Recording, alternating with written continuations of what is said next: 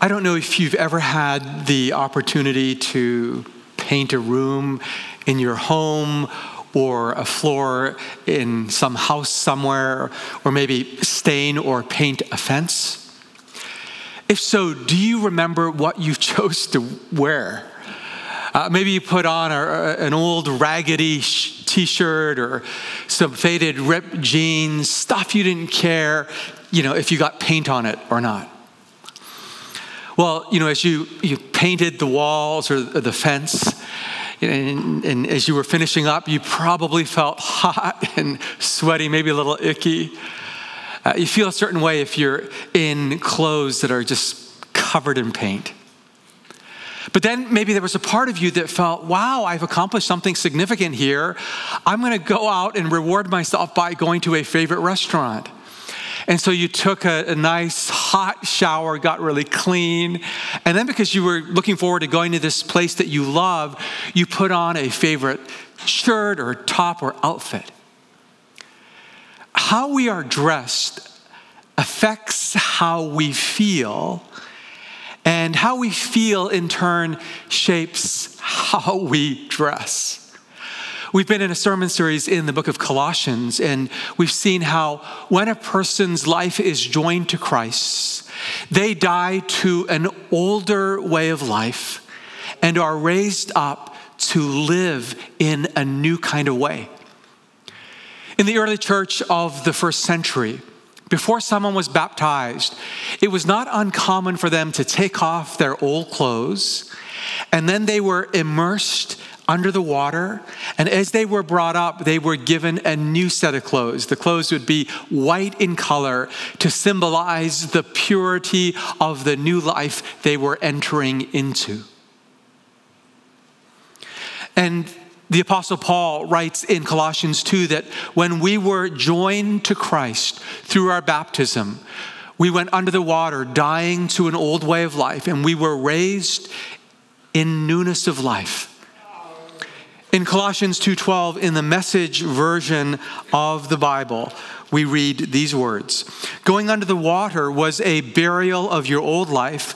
Coming up out of it was a resurrection. And so the apostle Paul says to us, God says to us through this book, live into the reality of your new life. You are the caterpillar that has experienced chrysalis that has morphed into a butterfly. You have a new capacity for thinking and living, and so embrace that newness. The apostle Paul says in Colossians 3:10, "Put on the new self, which is being renewed in the knowledge of its creator." And then Paul also says in this same passage, as you do that, put to death, therefore, whatever belongs to your earthly nature. Uh, we looked at this verse last week as Pastor Dan explained how when we are made new in Christ. We put off an old self, including harmful sexual practices. And today we're going to be looking at the passage that follows, where the Apostle Paul calls us to put off destructive anger and to interact with each other in new ways. In verses 8 and 9, the Apostle Paul writes these words But now you must rid yourself of all such things as these anger, rage, malice, slander, and filthy language from your lips. Do not lie to each other, since you have taken off the old self with its practices. Now, the Apostle Paul mentions anger here. Let me uh, make it clear that according to the scriptures, not all anger is sinful. There is a such thing as a right and just kind of anger. When Jesus saw that the poor and vulnerable were being taken advantage of by the rich and powerful in the temple courts, Jesus became rightly angry. The Apostle Paul is not saying put off that kind of good anger. He is saying put off a sinful and destructive anger. In verse 8, anger refers to a continual state of smoldering or seething hatred. Do you ever experience ongoing anger or smoldering resentment toward someone or something?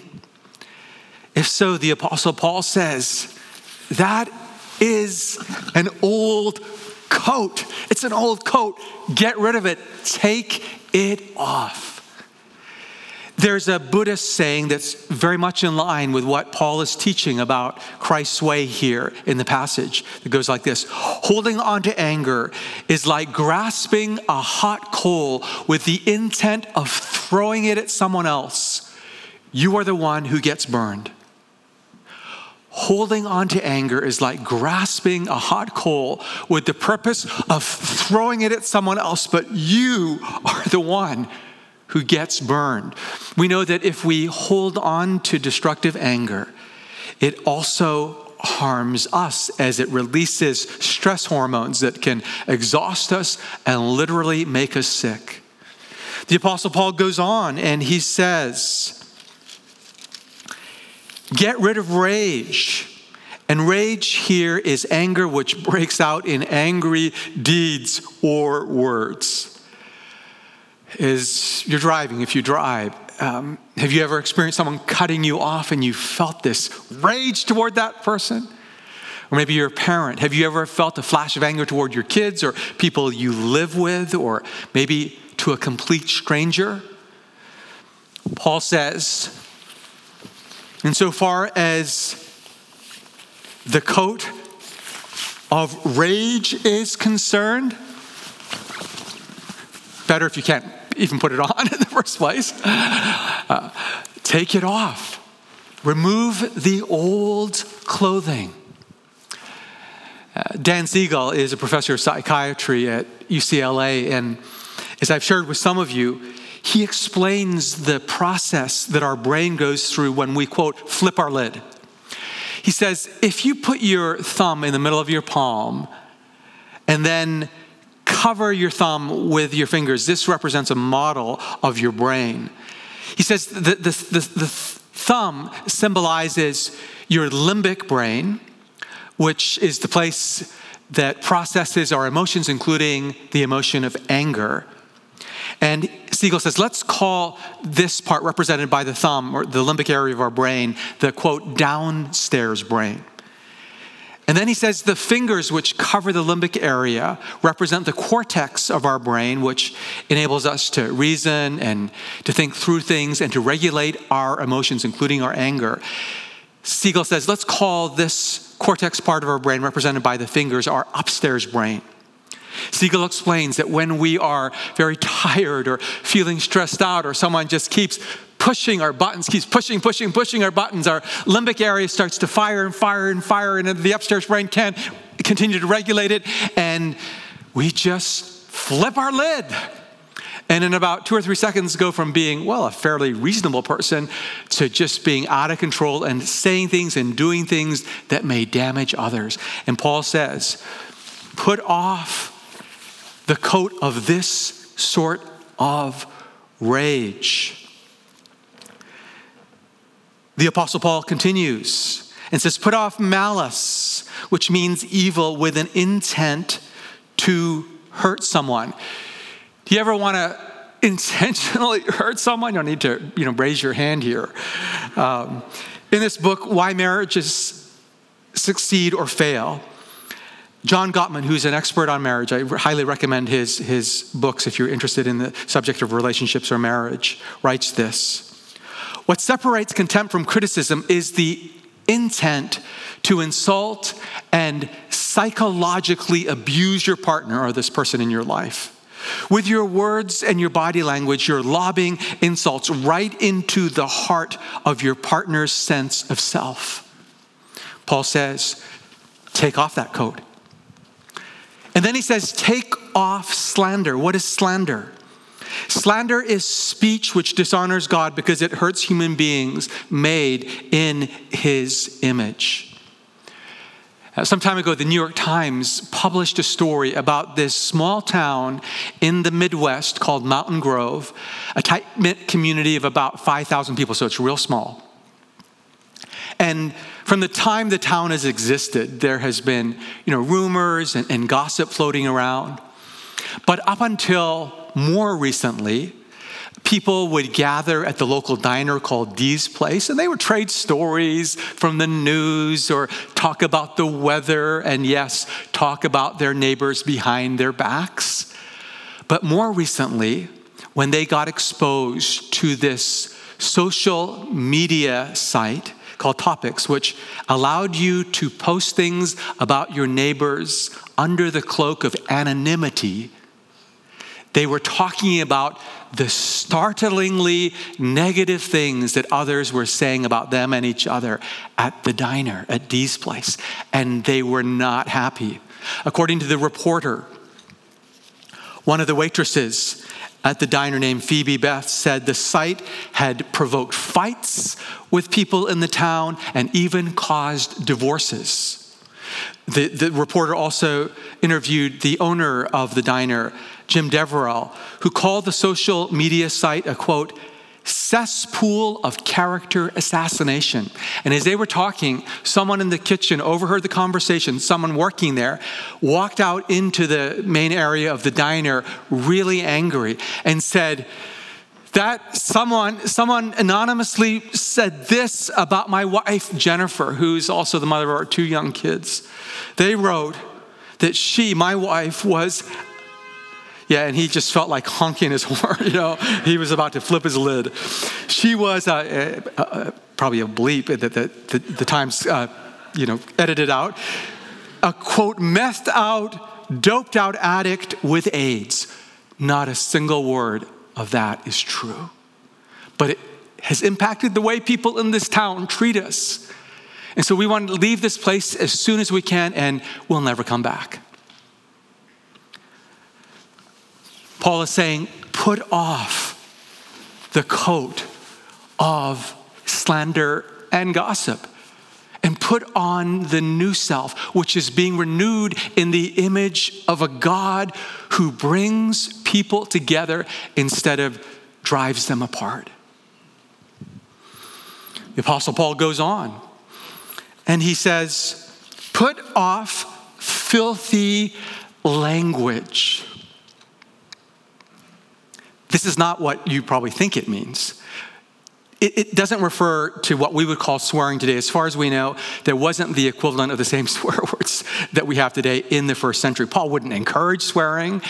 Uh, I, I, use a fair amount of uh, dictation software for my writing and messages, and every once in a while I'll dictate something, and the, the, the program Siri or Dragon will interpret it as an F bomb. So I've sent out all these inadvertent F bombs to people. If you've received one, just check the context before you judge me.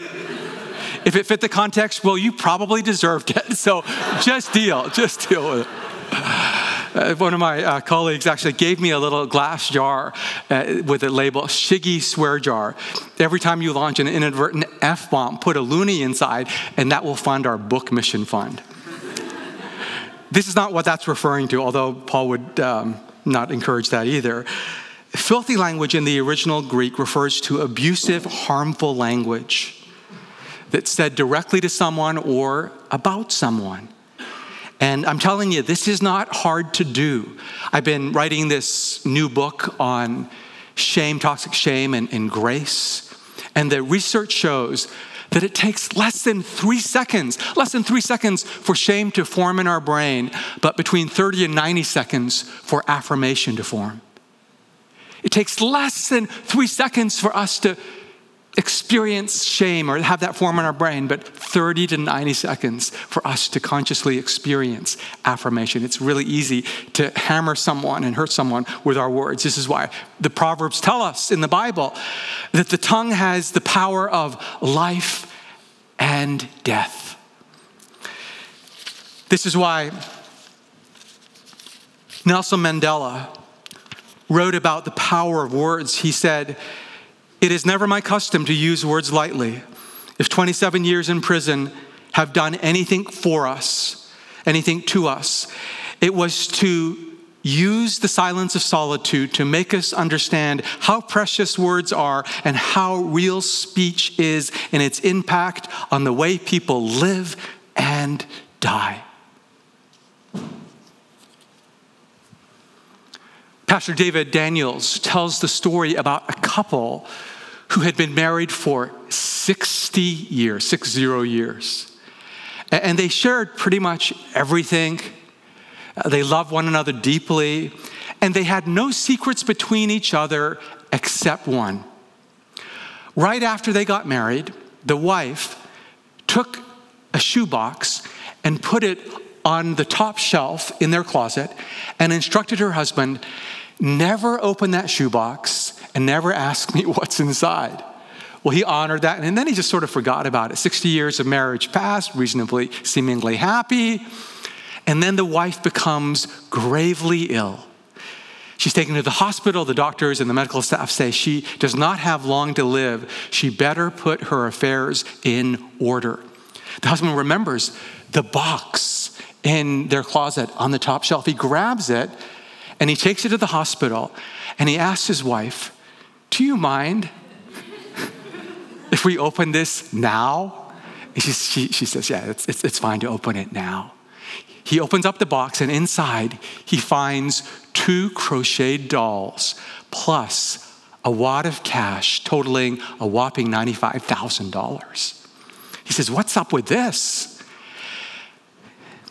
And she says, Well, on the day before we got married, my grandmother told me if you're ever in a fight with your husband and you're tempted in your anger to say something mean and hurtful, just crochet a doll first and you might just cool down and rethink that.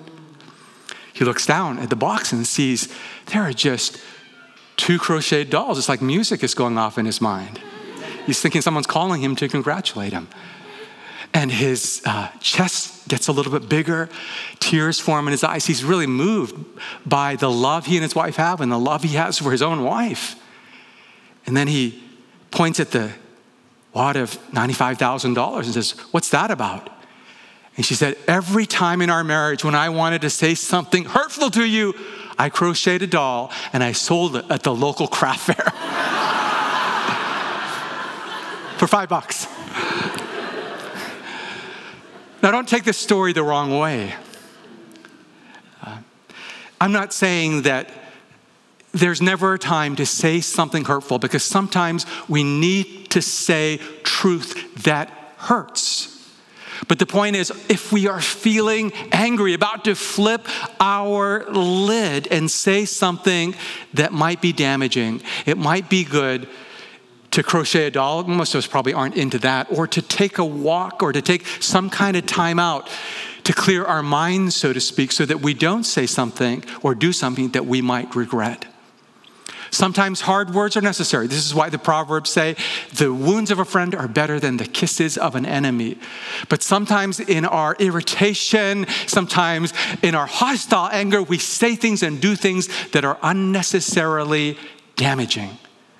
And so, this is why Bruce Meltzer says before you speak, ask yourself if what you are going to say is true, is kind, is necessary, is helpful. And if the answer is no, maybe what you are about to say should be left unsaid. And as I'm interacting with people, I fairly often I'll ask myself, is what I'm about to say helpful? It might be painful, but is it, is it helpful? Is it redemptive in some way? Or I might say something that's embarrassing for me, but I ask, will this disclosure be helpful for the person I'm talking to? And if the answer is no, maybe not say it. If it's yes, say it. So, how do we move into a space where we can take off the old jackets, set them aside, and wear the new clothing that Christ calls us to wear? How can we put on the new self, which is being renewed in the image of our Creator, especially with respect to anger and potentially destructive things we might say or do. Well, one of the ways that we can take off destructive anger and put on the new clothes of love and kindness is through confession. In 1 John 1 9, we have a verse that is worth memorizing and memorizable, if that's an actual word. 1 John 1 9, some of you know this. We're told in Scripture, if we confess our sins, God is faithful and just to forgive us our sins and to cleanse us from all unrighteousness. If we're experiencing a destructive, sinful, dark anger, if we confess that anger, we can experience forgiveness, cleansing, be restored to a greater level of wholeness. So there's real value in that. But there's also value in simply confessing or naming our anger or negative emotion because the very act of naming it actually tames it. Dan Siegel says that when you name a negative emotion, whether it's anger or anxiety or shame, it tames that emotion.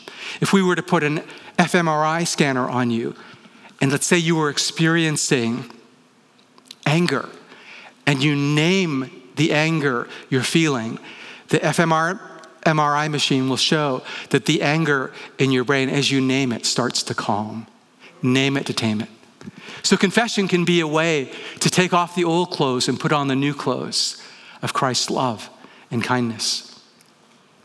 Another way that we can put on the new clothes of Christ's love and kindness is by turning to Scripture. As I was preparing this message on Colossians 3 8, I came across the experience of someone named Leroy who talked about how this verse, but now you must rid yourselves of all such things as these anger, rage, malice, slander, and filthy language from your lips, really jarred him and spoke to him. This is what he said. His name is Leroy. I had a violent temper. Whenever it flared up, I'd haul up and I'd bash my fist into the nearest door. Even though I'd often bloodied my knuckles and even once completely smashed a beautiful diamond ring my wife had given me, I couldn't stop. Yet here was God's word get rid of anger. This wasn't just advice given to the people of Colossae centuries ago, it was God speaking to me right then. So I made a covenant with God. I promised I was going to work on it. My first step was to memorize this verse and review it daily. I prayed and asked God to bring this verse to my mind whenever I was tempted to lose my temper. I asked my wife to pray for me and remind me of this verse if she saw me failing in my promise to the Lord. So Colossians 3:8 became a part of my life and gradually removed that sin from me. So, confession, naming our anger, turning to scripture and meditating on a passage that could help us resolve our anger can be helpful. And then finally, insofar as this message is concerned, we can engage in silent meditation. I talk about this quite a bit, but there's something about meditation that can fill us with a greater sense of peace and well-being and make us less reactively angry. In Colossians 3:15, Paul writes, Let the peace of Christ rule in your hearts. And in the context, we know that Paul is encouraging the people at Colossae and us to have peace in our interpersonal relationships. But he also mentions peace in our hearts because he knows that when we experience peace in our hearts, real peace, the peace of God, we're less likely to flip our lids and interact with eruptive anger with each other.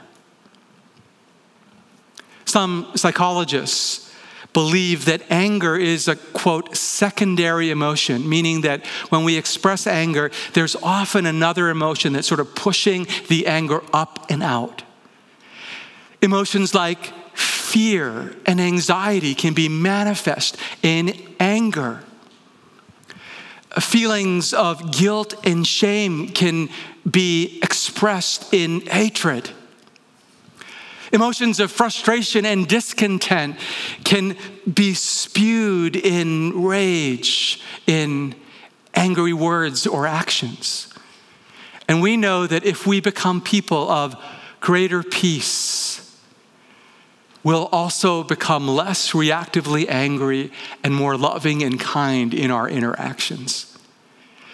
Uh, this is part of the reason why I engage in silent meditation every morning. It's a, it's a simple practice, but as I did this morning, I simply sit and breathe deeply in through my nose, exhale slowly through my nose.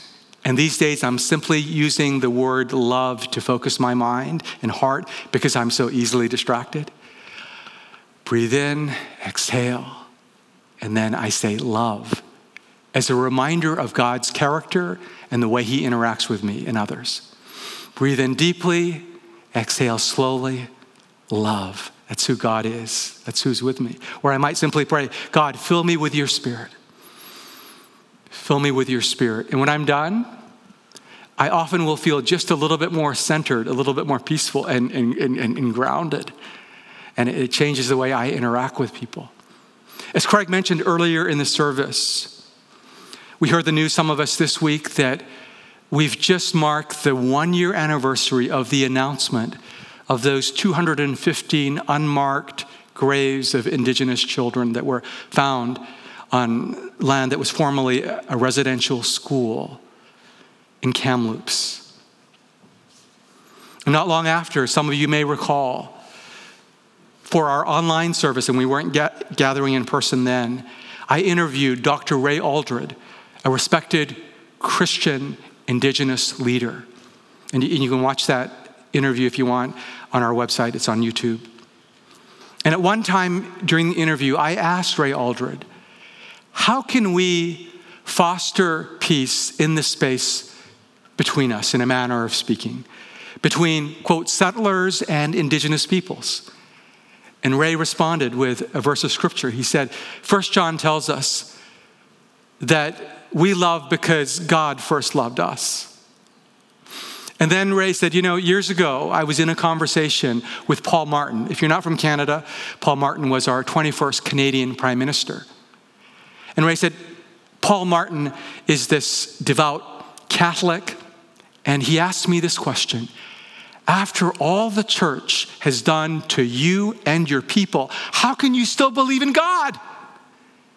And Ray said, I responded, by saying, because we have received Christ's love, it's going to sound real simple, but because we've received Christ's love, we can love others.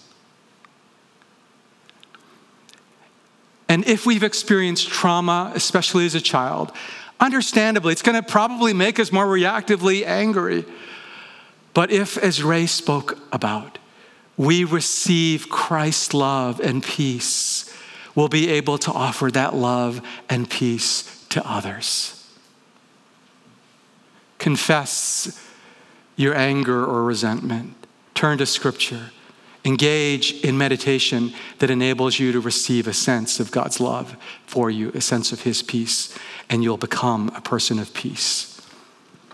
Some people think that Christian faith is primarily about rules and regulations, and there are commandments.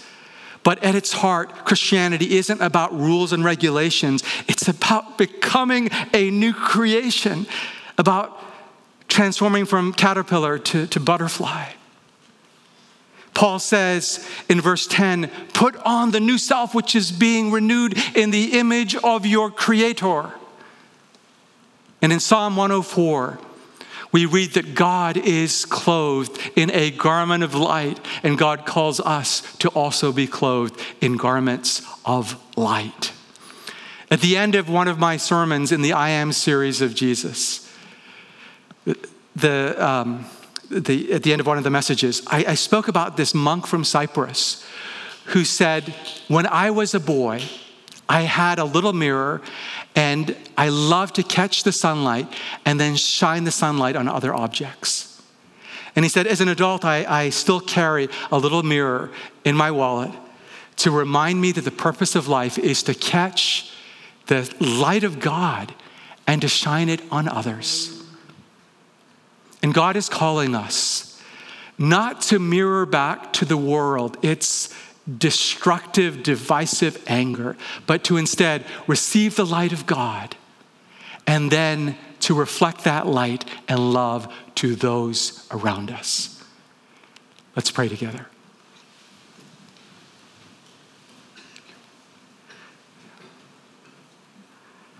If you want, you can take a moment if you've experienced anger or resentment to simply confess it to God. And as you confess it, you can know that God is faithful and just to forgive your sin, to forgive my sin, and to cleanse us from all unrighteousness. You can just name the anger or the negative emotion that you felt and offer it to God.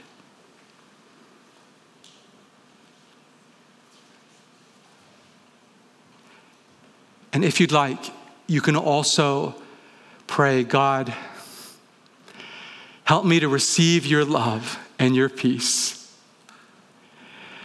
Help me to breathe it in even now, that I might enjoy it, but so that I might also reflect your love and peace as a new person, as a person being made new to others.